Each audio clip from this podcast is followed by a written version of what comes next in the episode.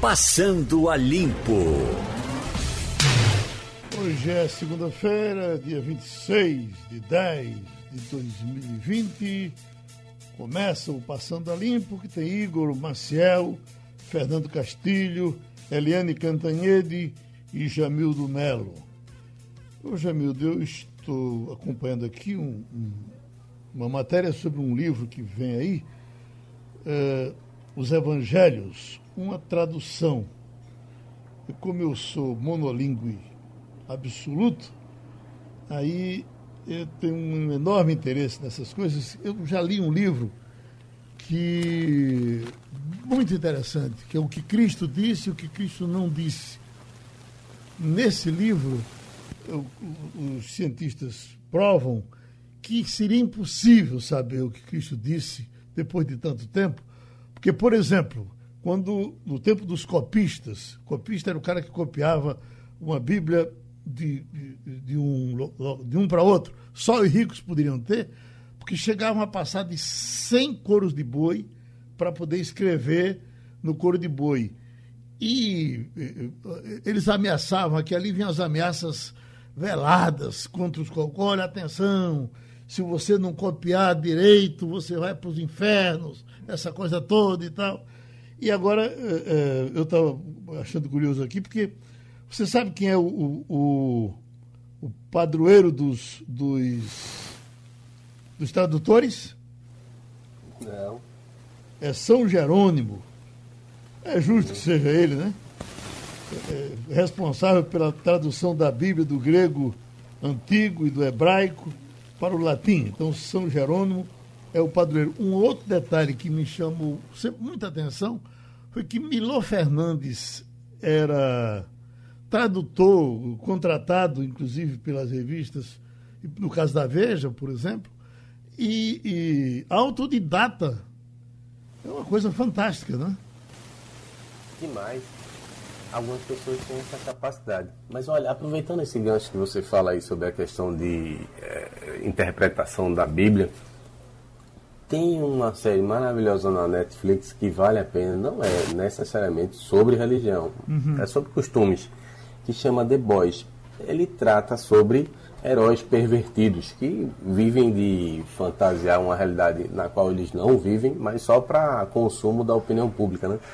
E o pano de fundo é muitas vezes a religião. Todos são muito conservadores, mas só da boca para fora. E uma delas se revela e dá uma lição de moral assim perfeita, justamente nesse sentido, gente, não se pode ao pé da letra levar a vida como foi dito nas escrituras em 1900 antigamente, 1900 e bolinha. O mundo mudou, as, as questões são diferentes e o que está escrito ali não necessariamente teve essa intenção e tal. Uhum. E quebra essa dicotomia entre certo errado, branco, preto. É muito bom, vale muito a pena assistir porque você vê a hipocrisia, a hipocrisia em sua essência. Uhum.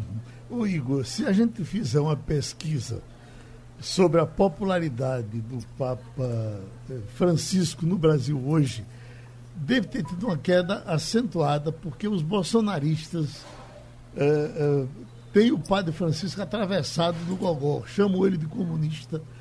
É, recentemente, o, o, Papa Francisco tomou essa, essa, essa sábia decisão quando ele disse: Olha, eu sou a favor do casamento, do casamento jurídico entre homossexuais. Quer dizer, ele diz: Olha, não vamos meter a igreja nisso aí, não, que dá uma confusão danada. Mas é jurídico, que as pessoas se resolvam lá fora, porque se elas tomaram essa decisão, é assim que vai ser. E aí o pessoal está aproveitando e é pau no Papa Francisco. Então o Papa Francisco virou comunista para uma, uma parte importante do grande dos brasileiros, brasileiros e são os bolsonaristas, viu? É engraçado. Chega a ser engraçado, Geraldo. Muito bom dia para você, bom uhum. dia para os colegas todos, Jamildo, Castilho.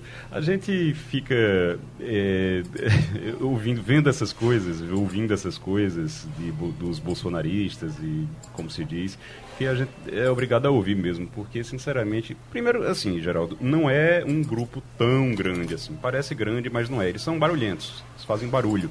Mas o, o, público grande no Brasil é o público conservador. Você tem um público conservador. Bolsonarista não, porque nem sempre é a mesma coisa, ou quase nunca é a mesma coisa. Uhum. Eles, é, é, na verdade, o que acontece, é, eu acho isso interessante, porque eles pegam tudo, qualquer coisa, para poder criar essa polarização esquerda-direita, essa polarização entre comunista e capitalista e conservador, seja lá o que for.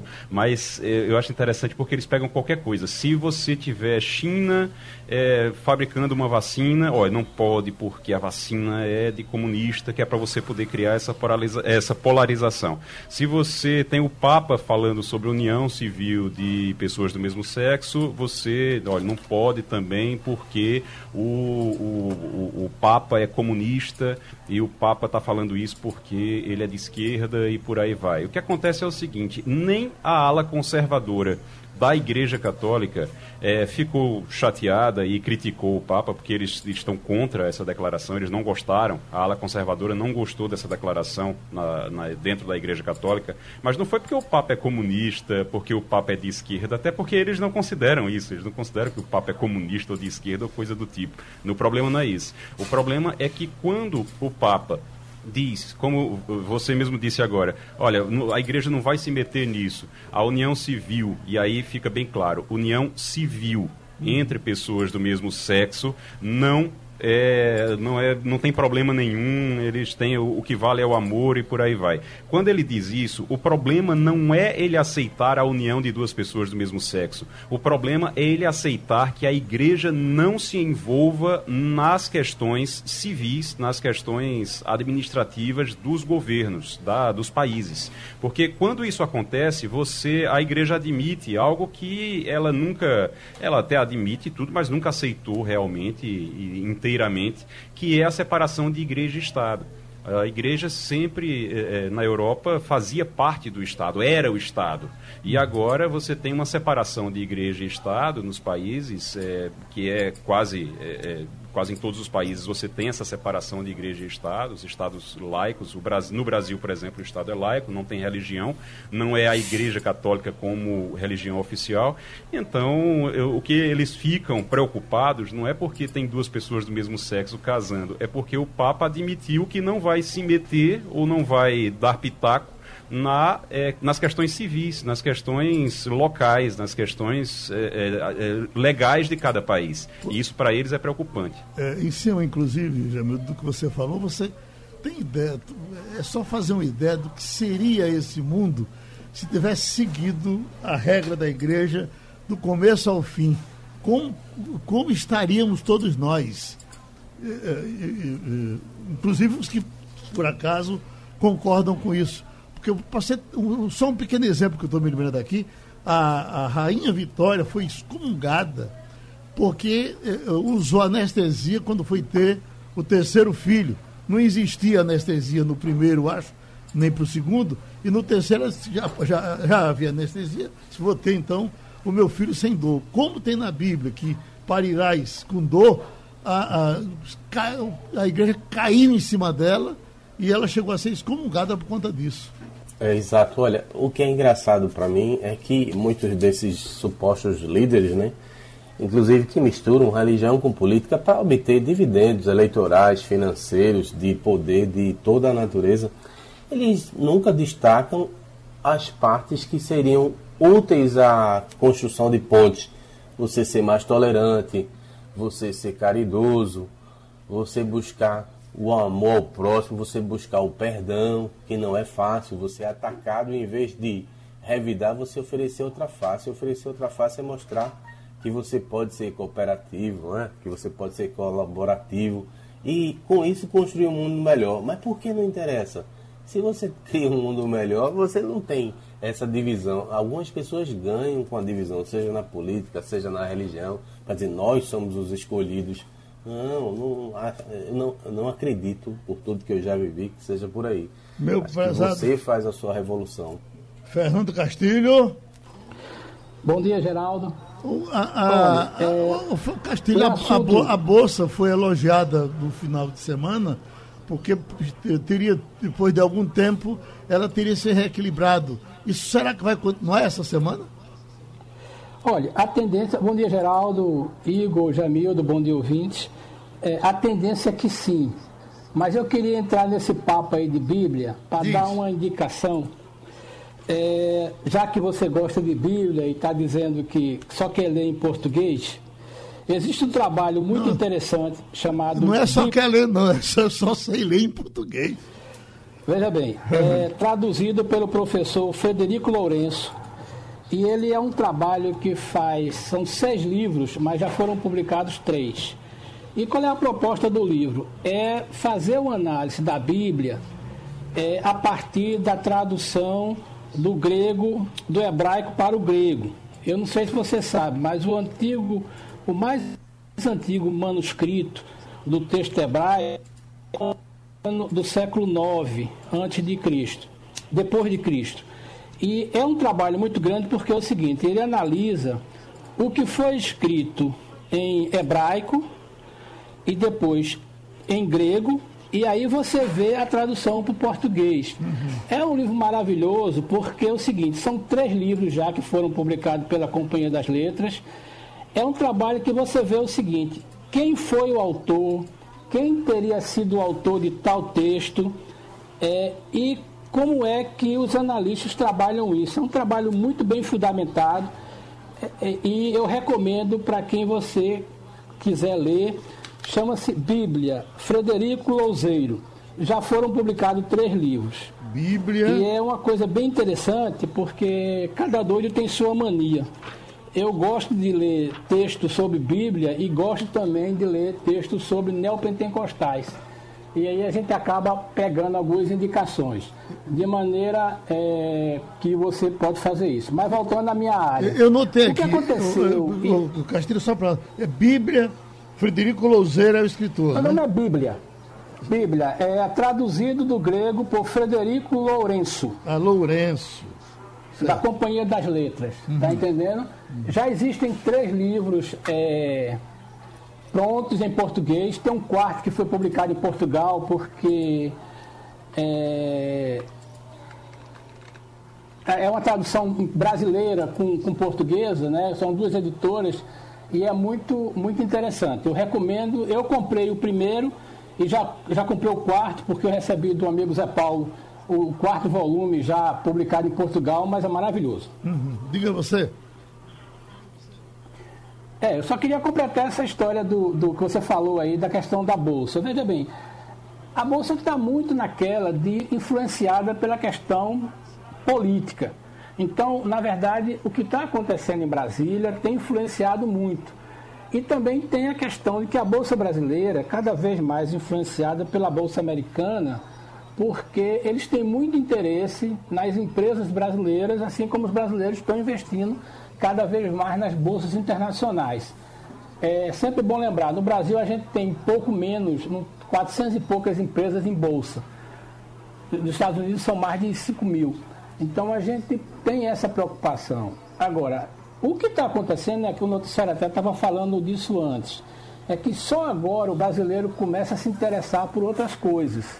Então, fundos, está saindo daquela comodidade da caderneta de poupança, do CDB, que, que eles chamam de renda fixa. O brasileiro agora está investindo em outras coisas, inclusive empresários e empresas formando pequenos fundos para gerir outros negócios, para ter uma rentabilidade melhor do dinheiro.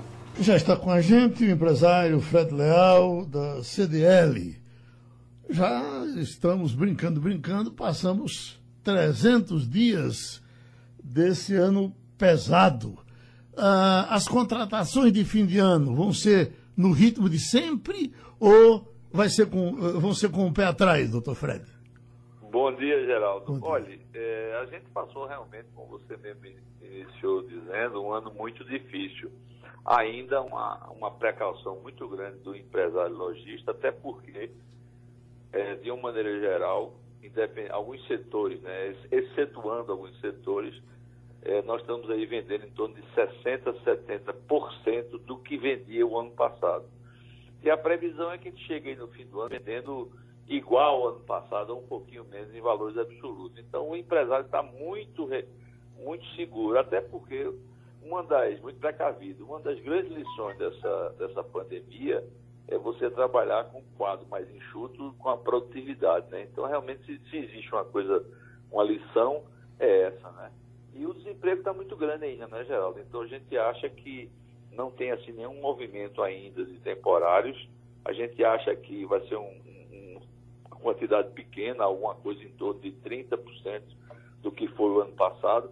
A gente, no ano passado, tinha uma previsão de 7 mil vagas eu acho que esse ano é 3 mil vagas, 3.500. Eu acho que não vai passar disso e vai ser muito em cima, como eu falei anteriormente, pela, pela precaução que o empresário está tendo. Né?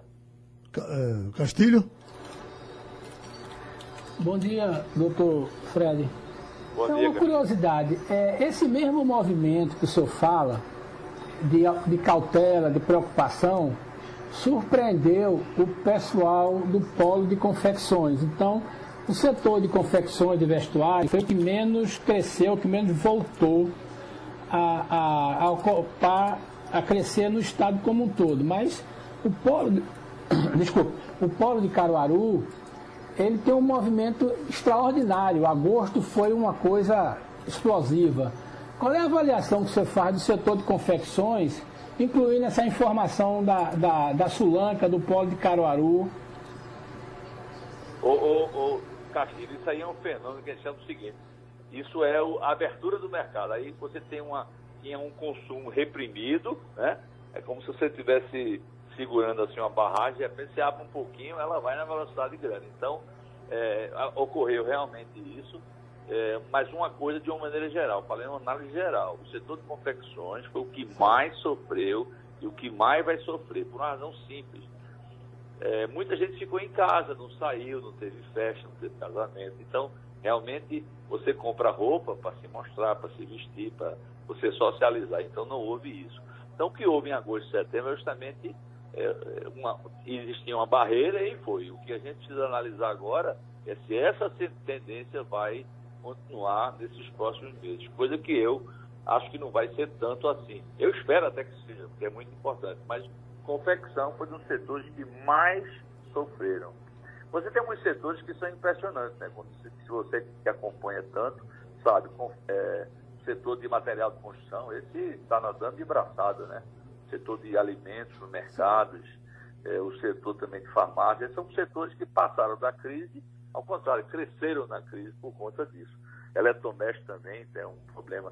Nós estamos com um problema muito grande hoje, Castilho, de matéria-prima, viu? Em todos os setores, plástico, aviamento, é, é, é, na parte de eletrodoméstico, chapa de aço. Então, a gente está tendo aí um, um, uma preocupação de uma onda aí de, de, de aumento de inflação, sabe? Aumento de custo por conta disso tudo. E o Estado correndo atrás do normal presidente. Nós estamos com reaberturas agora já para eventos, etc. O efeito colateral disso para o comércio é sempre importante, né? É importante, o comércio é a ponta, né? O comércio, o comércio vive, Geraldo, de renda, vive de crédito, vive de movimentação. Quando não tem festa, quando não tem é, eventos, etc., o comércio sente na ponta. Como você tem uma restrição dos bares, restaurantes, todo o setor de serviço, comércio sempre na ponta. O que eu acho só é que a gente tem que ter muito cuidado. Né? A gente está com exemplos aí da Europa, em alguns outros, outros, outros estados do Brasil. Tem que ter cuidado. Eu acho que o governo está agindo certo, está abrindo aos pouquinhos, mas eu acho que a gente tem que ter sempre a consciência que o vírus está aí ainda, né? Então a gente tem que ter, agora tem que ter cuidado. Agora não tenha dúvida alguma que as coisas estão voltando ao normal. E eu diria, viu, Geraldo, eu sempre digo o seguinte, é, o, o que não houve nada excepcionalmente de novo. O que foi foi a antecipação de uma série de tendências que a gente estava imaginando 10 anos na frente que vieram para agora. Então, eu estou falando do home office, comércio eletrônico, marketplace, tudo isso já estava. Agora, só que a pandemia acelerou de uma maneira brutal todas essas tendências que realmente vieram para ficar. E, enfim, mas uma coisa importante, Geraldo, o comércio é resiliente, o comércio sempre inventa, né? O comércio está sempre inventando, está sempre procurando. A gente acredita que, que a gente tá, vai, vai ter uma melhora, não vai ser igual ao ano passado, quer dizer, nossa referência sempre é o ano passado, quer dizer, é evidente que cada mês que passa estamos melhorando. A nossa referência é o ano passado. Uhum. Então, eu acho que se a gente conseguir chegar no fim do ano, no mês de dezembro, vendendo em termos absolutos a mesma coisa do ano passado, já é uma grande vitória. Agora... Mas ainda com muita dificuldade, viu, Geraldo? Uhum. Estado de crédito, é, há, há, uma, há uma concentração muito grande, os pequenos estão sofrendo muito, né? Uhum. Você tem, enfim, mas é, é, vamos seguir em frente, a gente tem esperançoso que as coisas vão, vão melhorar agora daqui por diante. Agora, o senhor chama a atenção para um detalhe importante, porque mesmo o seu setor tendo sido penalizado, extremamente penalizado, é, é, é, era, era preciso fazer alguma coisa, essa, essa contenção das pessoas em casa, esse afastamento, tudo isso dá para compreender, inclusive agora, depois que a coisa está passando, não é assim? É, eu acho que está passando. Agora nós precisamos o seguinte, eu disse, um médico amigo meu disse, Fred, o vírus continua aí. O vírus não foi embora. Uhum. O que está acontecendo é o melhor entendimento dele, as pessoas estão falecendo menos, menos morte, que nós estamos aprendendo, ele está perdendo um pouco a, a, capacidade dele, agora ele continua aí.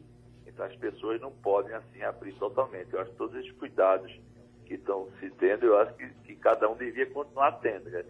Não vai, eu acho que daqui fim do ano não pode ser tão normal assim. Tanto é que eu acho que as, as aglomerações, as festas, as coisas eu acho vão, vão continuar contidas. Uhum. Mas eu acho que a gente está passando bem. Pernambuco continua segurando a nível do Brasil, um Estado que tem passado bem e tem é, mantido uma, uma constância de diminuição desses casos.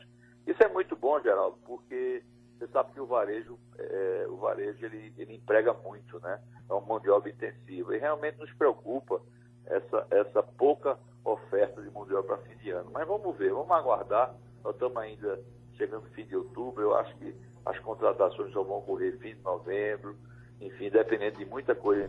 Principalmente uma coisa que é importante é que o governo cada dia toma uma medida nova. Então a gente tem que estar acompanhando, né?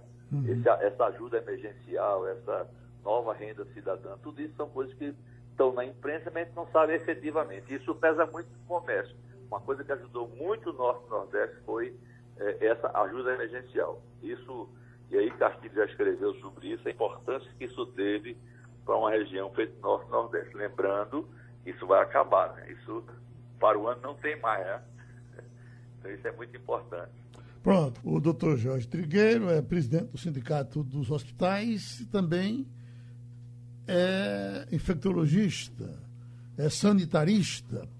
Ah, os, foi um dos primeiros desses nossos grandes colaboradores que quando a gente ligou numa certa hora, no começo da pandemia, ele estava escondido debaixo da cama com medo do vírus. Eu pergunto, doutor Jorge, o senhor já matou no peito e foi para a rua ou permanece enclausurado? Bom dia, Geraldo. Bom, Bom dia. dia, bancada. Bom dia, os ouvintes da JC. Não, já estou saindo há bastante tempo com devidas precauções do isolamento social, aliás, distanciamento social, máscara, higienização das mãos, todas as recomendações que foram preconizadas desde o início para se voltar à convivência.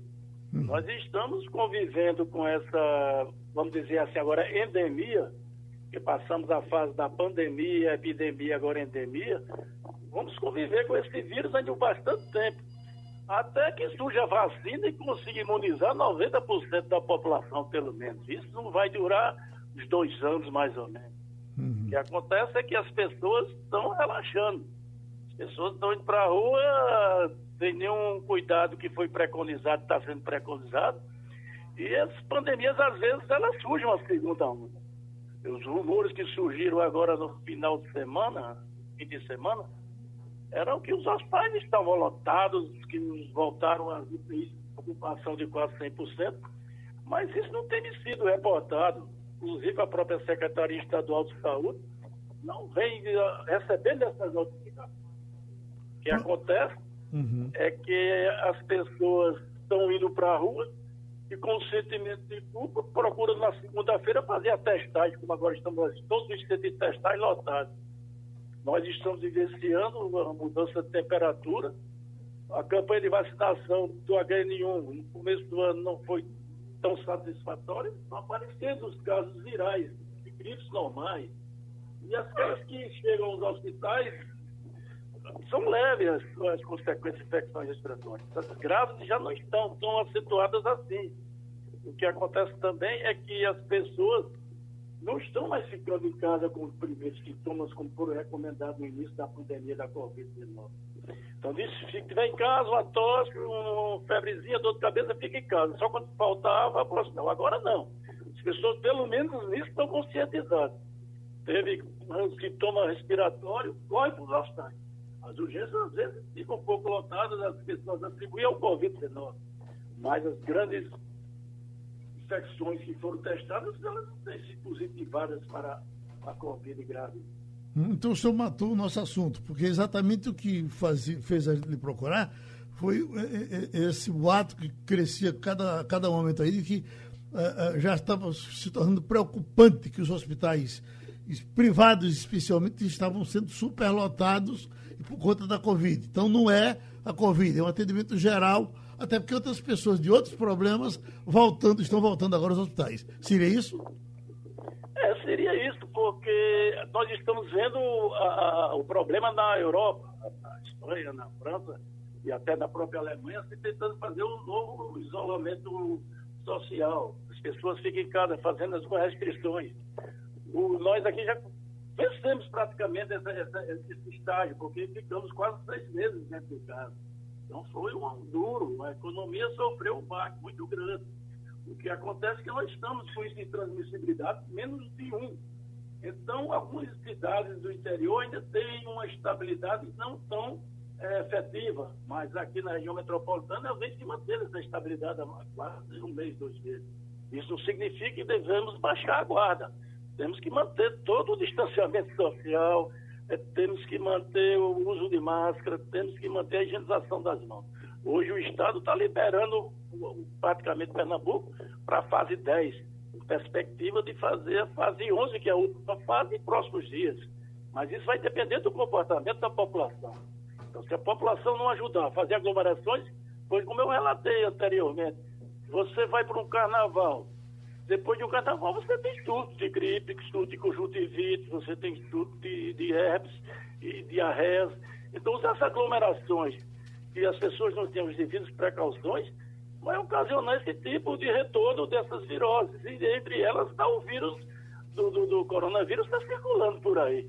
Ele não foi erradicado.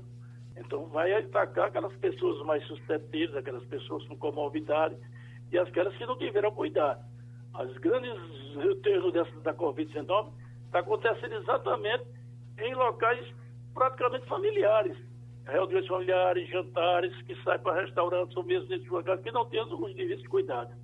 Então, o que nós preconizamos novamente são as precauções não farmacológicas.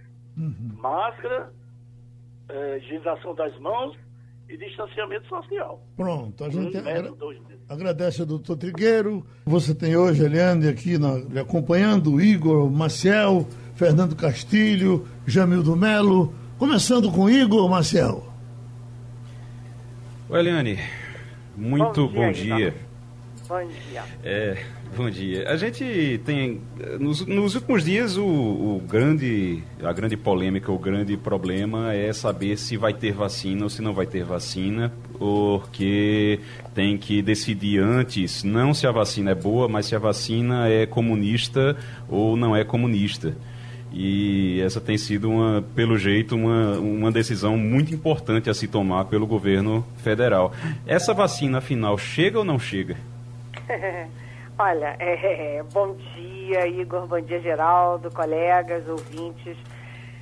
É, é difícil, é dura a vida, né? Porque a gente tem um presidente da República que nega tudo isso. Ele negou o isolamento social, que era, então, aspas, a única vacina possível para tentar conter a contaminação, conta, eh, tentar conter é, que os, os hospitais é, tivessem sua, sua capacidade esgotada. Ele negou isso.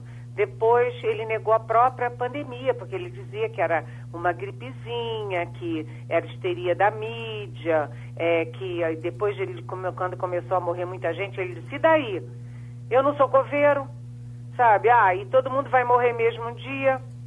Enfim, ele negou a pandemia, negou o isolamento social, começou a fazer propaganda da cloroquina aqui em lugar nenhum do mundo. Você não consegue um único estudo científico é, caracterizando a cloroquina como um remédio eficaz contra a Covid-19. E agora tem essa. O presidente está guerreando ferrenhamente contra a vacina. Primeiro, ele diz que vacina não tem que ser obrigatória. Né? Toma quem quer, quem não quer, não toma. É uma decisão individual, quando na verdade não é. É uma decisão de interesse coletivo. E agora ele guerreia politicamente, ideologicamente, contra a vacina é, que a gente chama vacina da China, chama equivocadamente de vacina da China, mas é a Coronavac. Por que, que ele guerreia contra essa vacina? Primeiro, porque é o convênio do governo de São Paulo, do governador João Dória. Segundo, porque é uma vacina é, feita, é, desenvolvida, testada na China. Ele ignora que a parceria é feita com o Instituto Butantan que é de excelência e reconhecido no mundo inteiro. E eh, a gente não consegue entender por que, que o presidente faz essas coisas. E ele criou, inclusive, uma crise militar com isso, porque os militares não gostaram do jeito que ele tratou essa questão, desautorizando e humilhando o ministro da Saúde, que é um general da ativa. E para, enfim, para consolo do presidente, né, a gente tem hoje uma ótima notícia que a vacina da Universidade de Oxford, que é a que tem convênio com o Ministério da Saúde, ou seja, com o governo federal, é, a informação da AstraZeneca, que é, a, enfim, a farmacêutica que está pesquisando essa vacina de Oxford, diz que o resultado imunológico para idosos é equivalente ao resultado para jovens, ou seja, que a vacina vai se confirmando efetiva. E tudo isso, uh, Igor, a gente tem que pensar o seguinte: isso tudo vai passar pela Anvisa, porque a questão não é política, não é ideológica, não depende dos humores do presidente Bolsonaro, dos interesses eleitoreiros do presidente Bolsonaro, depende da ciência e depende da medicina. E a gente lembra que na semana passada o Senado aprovou quatro dos cinco nomes da agência todos eles indicados pelo presidente Bolsonaro. Portanto, o presidente da agência, que é um contra-almirante da Marinha, o Antônio Barra Torres, ele não para de dizer para o governador João Dória, com testemunhas, e para a população, que ele vai seguir à risca a recomendação médica científica e que não vai ficar sujeito às pressões políticas ideológicas de quem quer que seja. Vamos fiscalizar porque tem que ser assim mesmo. Vidas não dependem de interesse político, vidas dependem de vacina. Vacina é uma questão de saúde e de vida. Portanto, o presidente Bolsonaro, que não é médico e não é da Anvisa, ele tem que passar ao largo disso. Olha, uh, para a gente que não está interessado na questão política, que é a vacina e de onde vier a vacina ela é bem-vinda, e a que chegar primeiro a gente corre para ela, esse passo que está sendo dado hoje na divulgação de que a vacina de Oxford já estaria uh, testada e confirmada em idosos e, e, e, adolescentes, parece, né? É. é isso, isso quer dizer que ela, ela se aproxima mais da gente para chegar primeiro até do que a do Butantan? Olha, tem uma corrida internacional para quem chega primeiro, né? É, são várias vacinas testadas, são 11 vacinas testadas, quatro são testadas no Brasil é, e há uma corrida. É, mas, na verdade, é, elas estão caminhando muito próximas. Tanto a vacina, que é, tem associação com o Butantan e com o governo de São Paulo, que é a vacina é, da, da, da China, da Sinovac, quanto a vacina de Oxford, que tem o convênio com o Ministério da Saúde, portanto, tem aí a, a bênção do presidente Bolsonaro. O fato é o seguinte: as duas caminham bem, as duas estão na fase 3, que já é uma fase muito decisiva, e a expectativa é de que elas cheguem em dezembro. E é como você disse, Geraldo, para mim não me interessa se é a, a, a do, do, Dória ou a do Bolsonaro, se é a da China ou se é de Oxford. Eu, a, o que interessa é que testar primeiro, tiver autorização da Anvisa e que for confirmada e que seja eficiente. É o que todo mundo quer. Hum. Até porque é o seguinte, a gente está numa situação é, com um pouquinho mais de conforto no Brasil, mas já morreram 157 mil pessoas brasileiras, isso está chegando a 160 mil, já tem mais de 5 milhões de infectados e a gente está vendo uma segunda onda, tanto nos Estados Unidos quanto na Europa. Os Estados Unidos teve um número de infectados maior do que no pico da doença lá em abril e maio. Portanto, a salvação da lavoura, a salvação nacional é vacina. Não adianta o presidente politizar nem o Dória politizar uma questão que não é uma questão política. Um detalhe da, do nosso correspondente de Israel hoje, Mário Roberto, é que Israel estava caladinho, caladinho, mas que já está anunciando um teste em humanos de uma vacina, é mais uma que a gente tem que torcer para que chegue e a gente corra para ela. Mas, Com certeza. Oi, Jamildo Melo. É, eu poderia perguntar sobre essas confusões aí do Salles, mas eu queria insistir só um pouquinho ainda nessa questão da vacina, colocando a questão da judicialização. Você imagina que o STF tome uma decisão colegiada para dizer pode, não pode, faz, não faz, ou mesmo libere os estados, já que o presidente, mais uma vez, quer ficar omisso em relação a essa questão? É, o que está acontecendo, Jamildo? Você que conhece super bem a política. Está todo mundo se blindando porque quando você vê o presidente Bolsonaro guerreando contra a obrigatoriedade da vacina, contra a vacina é, da, da, corona, da Coronavac, aí fica todo mundo com medo. Então, o João Dória veio a Brasília na semana passada, eu inclusive conversei com ele rapidamente no escritório da, da, de São Paulo, aqui em Brasília. E depois que ele conversou comigo, ele foi lá conversar com o presidente do Supremo Tribunal Federal, o Luiz Fux.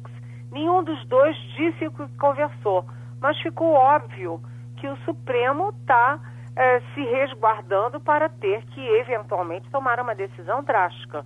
Quando o presidente Bolsonaro queria eh, guerrear contra o isolamento social e queria impor isso no Brasil, o Supremo decidiu que isso não é uma questão eh, da União, mas sim uma questão federativa que tem a ver com União, com estados e municípios, e que os estados não podem ser é, obrigados a fazer o que o presidente manda. Eu acho que se o presidente é, tentar intervir politicamente na Anvisa e tentar impedir que a primeira vacina seja, vamos supor que a primeira que chegue seja a Coronavac, que é a do Butantan, que é lá é, do convênio de São Paulo que ele chegue e que ele tente atrapalhar isso, como ele dá sinais de que quer fazer, aí vai ser judicializado sim. O Luiz Fux já deu manifestações nesse sentido, o ministro Ricardo Lewandowski já pediu explicações, ou seja, o Supremo está se preparando para proteger a população brasileira no caso do presidente da República ter um rompante e começar a proibir vacina. tem que judicializar mesmo, né? Vamos com. Acrescentar, rapidinho. Pois não, pois não. A, a Johnson Johnson recebeu o aval das instituições competentes para retomar os testes lá nos Estados Unidos. Ou seja, alguém pode dizer que é a vacina de Trump, cada um toma a nacionalidade que quiser. Vai ter vacina para todo mundo. Beleza. E Fernando Castilho? É, bom dia, Eliane. É, só uma informação adicional, né? O laboratório AstraZeneca não tem capacidade industrial para produzir toda essa vacina demanda. Então ele já contratou a chinesa Shenzhen Kantgai para fazer a planta, porque a chinesa tem uma planta super moderna, né, que vai fazer também. Mas eu queria é, ter minha pergunta, essa, esse relacionamento de Bolsonaro com os generais. É, você acha que os generais estão perdendo espaço no governo Bolsonaro a ponto do Salles fazer aquela incursão é, é possível isso ou, é, ou a leitura está errada? Olha, não, a leitura está correta. Acontece o seguinte, não é perdendo espaço, Fernando. Na verdade, o que acontece? O presidente Bolsonaro botou os generais no bolso, botou os militares no bolso. Primeiro que ele deu emprego para milhares de uh, militares da reserva que ganham dinheirinho extra, deixam a mulher feliz, os filhos felizes, todo mundo com um empreguinho a mais, uma grana a mais. Segundo, porque ele dá a sensação de poder aos generais, porque o, ministério, o Palácio do Planalto, é, o Bolsonaro que foi militar há 30 anos atrás, ele é uma ilha entre é, generais e um almirante, todos de quatro estrelas. Então você tem o Heleno, você tem o Braga Neto, você tem o Eduardo Ramos e você tem o Almirante Rocha, que é um personagem em ascensão. Então todos são militares. Ele dá essa sensação de poder, mas ao mesmo tempo ele faz gato e sapato com os militares. Gato e sapato desde o início do governo. Vamos começar lá com Santos Cruz. Quando aquele guru da Virgínia, que eu nem cito o nome dele, começou a atacar os generais brasileiros aos palavrões pelo Twitter, né, os generais engoliram calados. Quem reagiu foi o Santos Cruz, general Santos Cruz, um homem respeitadíssimo na área militar. Quem que perdeu a guerra? O Santos Cruz, que ficou seis meses no governo e foi demitido pelo presidente depois de reagir à altura contra o, o tal do, do guru da Virgínia. Agora, o presidente é, fez manifestações golpistas, tendo o quartel-general do Exército no fundo, o que é um escândalo. Depois, ele foi é, prestigiar manifestações golpistas num helicóptero militar com o ministro da Defesa, que é o general Fernando Azevedo Silva, e ele fica sempre esticando a corda com os militares. A última dele foi humilhar publicamente o general Eduardo Pazuello, que é da ativa. Humilhar, porque o general se comprometeu, ele é ministro da Saúde, se comprometeu com todos os governadores de é, comprar 46 milhões de doses da vacina é, Coronavac. No dia seguinte, o Bolsonaro leu ali os três, quatro tweets de bolsomínios e desautorizou publicamente o general. É, enfim, agora vem esse menino, esse é, menino, o Ricardo Salles, e chama o general Eduardo, é, é, general Luiz Eduardo Ramos, general de quatro estrelas, que acaba de sair da ativa, chama de Maria Fofoca. E os filhos do presidente apoiam publicamente. Se isso não é uma desmoralização, sinceramente eu não sei o que, que é. Eu sei que dessa vez houve muito incômodo, dentro dos, da área militar, principalmente do Exército, todo mundo achando que está um exagero. E como é que o Bolsonaro reage, Fernando? Bolsonaro reage como ele reagia com o, com o Sérgio Moro. Ele dá a canelada, ele humilha na frente de todo mundo. Aí quando a coisa está fervendo, ele vai lá, dá três sorrisos, bate nas costas, visitou o Pazuello, o Pazuello falou aquela barbaridade, um manda, o outro obedece, os militares ficaram em pânico com isso. E ontem o presidente foi passear de moto com o general Braga Neto, com o general eh, Eduardo Ramos, dizendo que está tudo numa boa. Eu não sei se está tudo numa boa, não. Eu acho que general, é, sei lá, é, uma coisa é, é hierarquia e ordem, outra coisa é subserviência e aguentar qualquer coisa. É, é, Helene, é, foi, foi, realmente chocante aquela imagem que apareceu do general Pazuello contaminado com a, com a Covid, deitado no, no ombro de Bolsonaro, dizendo ele manda e eu obedeço. Que negócio isso para um general. Para um general, é, um general da ativa, né? Vamos dizer, né? É uma vassalagem que, uhum. sinceramente, olha, as pessoas têm que ter brios, né? As pessoas e as instituições. A gente Eu... fica pensando se pode comprar um carro usado dele a partir daí, né? se Oi, Castilho. Bolsonaro mandar ele matar é. todo mundo, ele vai lá e mata. Né? Castilho, então. Olha só uma, uma pergunta sobre o seguinte: a sensação que tem é que todos que entraram no governo ficaram menores quando não ficaram humilhados.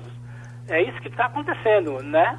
Na prática é, porque eles têm aspas, poder, eles têm o título, mas o Bolsonaro faz gato e sapato deles. né? E toda hora o, o Bolsonaro tem que dizer, eu que mando, não abro mão da minha autoridade. Peraí, ele manda, mas ele não é médico, ele não é cientista, entendeu? Ele, aliás, nem militar é, né? É, quem é mais militar? Um general de quatro estrelas que foi comandante do Sul ou um capitão que saiu por processo de insubordinação. Mas o presidente, ele faz essas coisas e os, os milicos engolem calados. Eu não estou entendendo nada. Já lá, na, os embaixadores que são muito mais cautelosos, diplomáticas, você está vendo uma sucessão de artigos e manifestações e críticas tanto à política externa quanto ao uh, chanceler Ernesto Araújo. Os diplomatas estão mais corajosos e mais afirmativos do que os militares. Esse momento delicado agora do Supremo, Eliane, estão dizendo que com a entrada do desembargador Cássio agora como ministro, ele vai receber aquele processo Polícia Federal, Moro, uh, Bolsonaro, uh, uh, que, que, estava com o ministro Celso de Mello, Celso de Mello, Celso de Mello, né? É. Vai, vai passar, vai passar para ele. Não, não passa não, Geraldo. Não passa? Não, porque é o seguinte, é, foi toda uma combinação muito bem feita, né? É, como o Celso de Mello se, se enfim, passou para reserva, digamos assim, se aposentou e o Cássio Nunes ainda não assumiu, o que, que a, a defesa do Sérgio Moro fez? A defesa do Sérgio Moro entrou no Supremo pedindo para que o presidente Luiz Fux nomeasse ou escolhesse ou fizesse um sorteio indicando um novo relator. Por quê? A, a defesa alegou que porque o tempo está se esgotando. A gente está falando daquele processo de, em que o Moro acusou o Bolsonaro de interferência indevida na Polícia Federal. Né? E esse processo, o relator era o Celso de Mello, e o Celso de Mello saiu, e como a defesa entrou, alegando que tinha pressa, que tinha prazo, o Fux fez o sorteio eletrônico e entrou quem? Alexandre de Moraes. E o Alexandre de Moraes, ele é tão firme e ele é tão rigoroso quanto o Celso de Mello.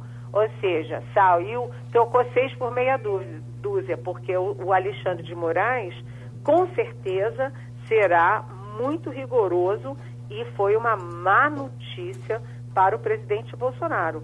O, o Alexandre de Moraes já cuidou dos, das fake news, que pega muito a base bolsonarista do Congresso, a, chega até o Palácio Planalto. O Alexandre de Moraes é que fez o inquérito e está sendo muito rigoroso na questão dos, dos ataques às instituições, os ataques golpistas dos bolsonaristas.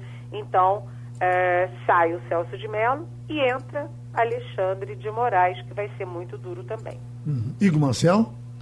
Eliane, e a confusão de, de Salles, do ministro Salles, com a o, o Maria Fofoca, como ele, como ele mesmo chamou o ministro Ramos. Como é que está essa, essa situação? Isso já vai, isso já está resolvido? Eles já colocaram panos quentes ou ainda continua a briga, continua a cisma? Ô, ô Igor, eu estou até vendo aqui, só somando a tua pergunta, eu estou vendo aqui pelo uhum. telão uma declaração que está sendo atribuída a, ao vice-presidente Mourão, dizendo é, precisamos do respeito entre os ministros. Exato. É. é olha, sinceramente, eu conheço a área militar há tantos anos que eu não sei como é que as pessoas têm sangue de barata para ver o, aquele menino Ricardo Salles chamando o general Ramos de quatro estrelas de Maria Fofoca pelas redes sociais. E pior do que isso, não é nem esse Salles que não manda nada, entendeu? É um pau mandado do Bolsonaro. Mas é o filho do presidente, o deputado Eduardo Bolsonaro, tomando partido a favor do insulto, a favor do uh, Ricardo Salles. Por quê? Porque ficou uma divisão entre a ala ideológica do governo que são esses aí ligados ao guru da Virgínia, aos filhos do presidente, a essa turma bolsominion de internet, contra a área política e a área é, militar do Palácio. Essa, essa disputa, essa guerra que estava lá no início, que passou um tempão sumida, a gente nem falava nisso, ela ressurgiu com muita força. Quem defendeu o general Ramos foram o presidente da Câmara, o Rodrigo Maia, que disse que o Ricardo Salles, não satisfeito em destruir o ambiente, agora ele quer destruir o governo, foram os líderes do governo no Congresso. Os líderes, ou seja, o mundo político congressual defendeu o general Ramos.